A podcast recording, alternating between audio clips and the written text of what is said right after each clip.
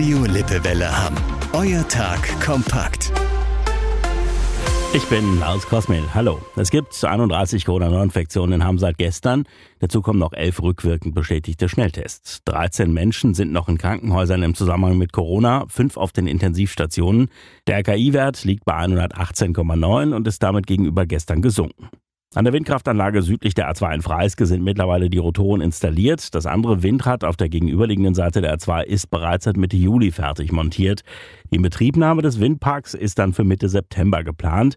Derzeit wird noch das alte Windrad abgebaut, sagte uns der Betreiber.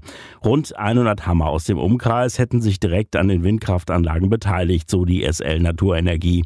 Über 5000 Haushalte können rechnerisch mit dem Windrad jedes Jahr klimaneutral versorgt werden, eine Ersparnis von jährlich mehr als 11.000 Tonnen CO2.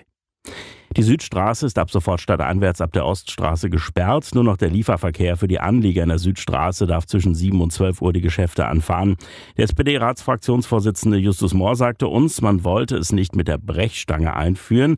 Das Schild jetzt sei der richtige Einstieg. Die Autofahrer würden sich mit der Zeit daran gewöhnen. Das war euer Tag kompakt. Unsere Nachrichten und mehr Infos aus Hamm findet ihr auf lippewelle.de.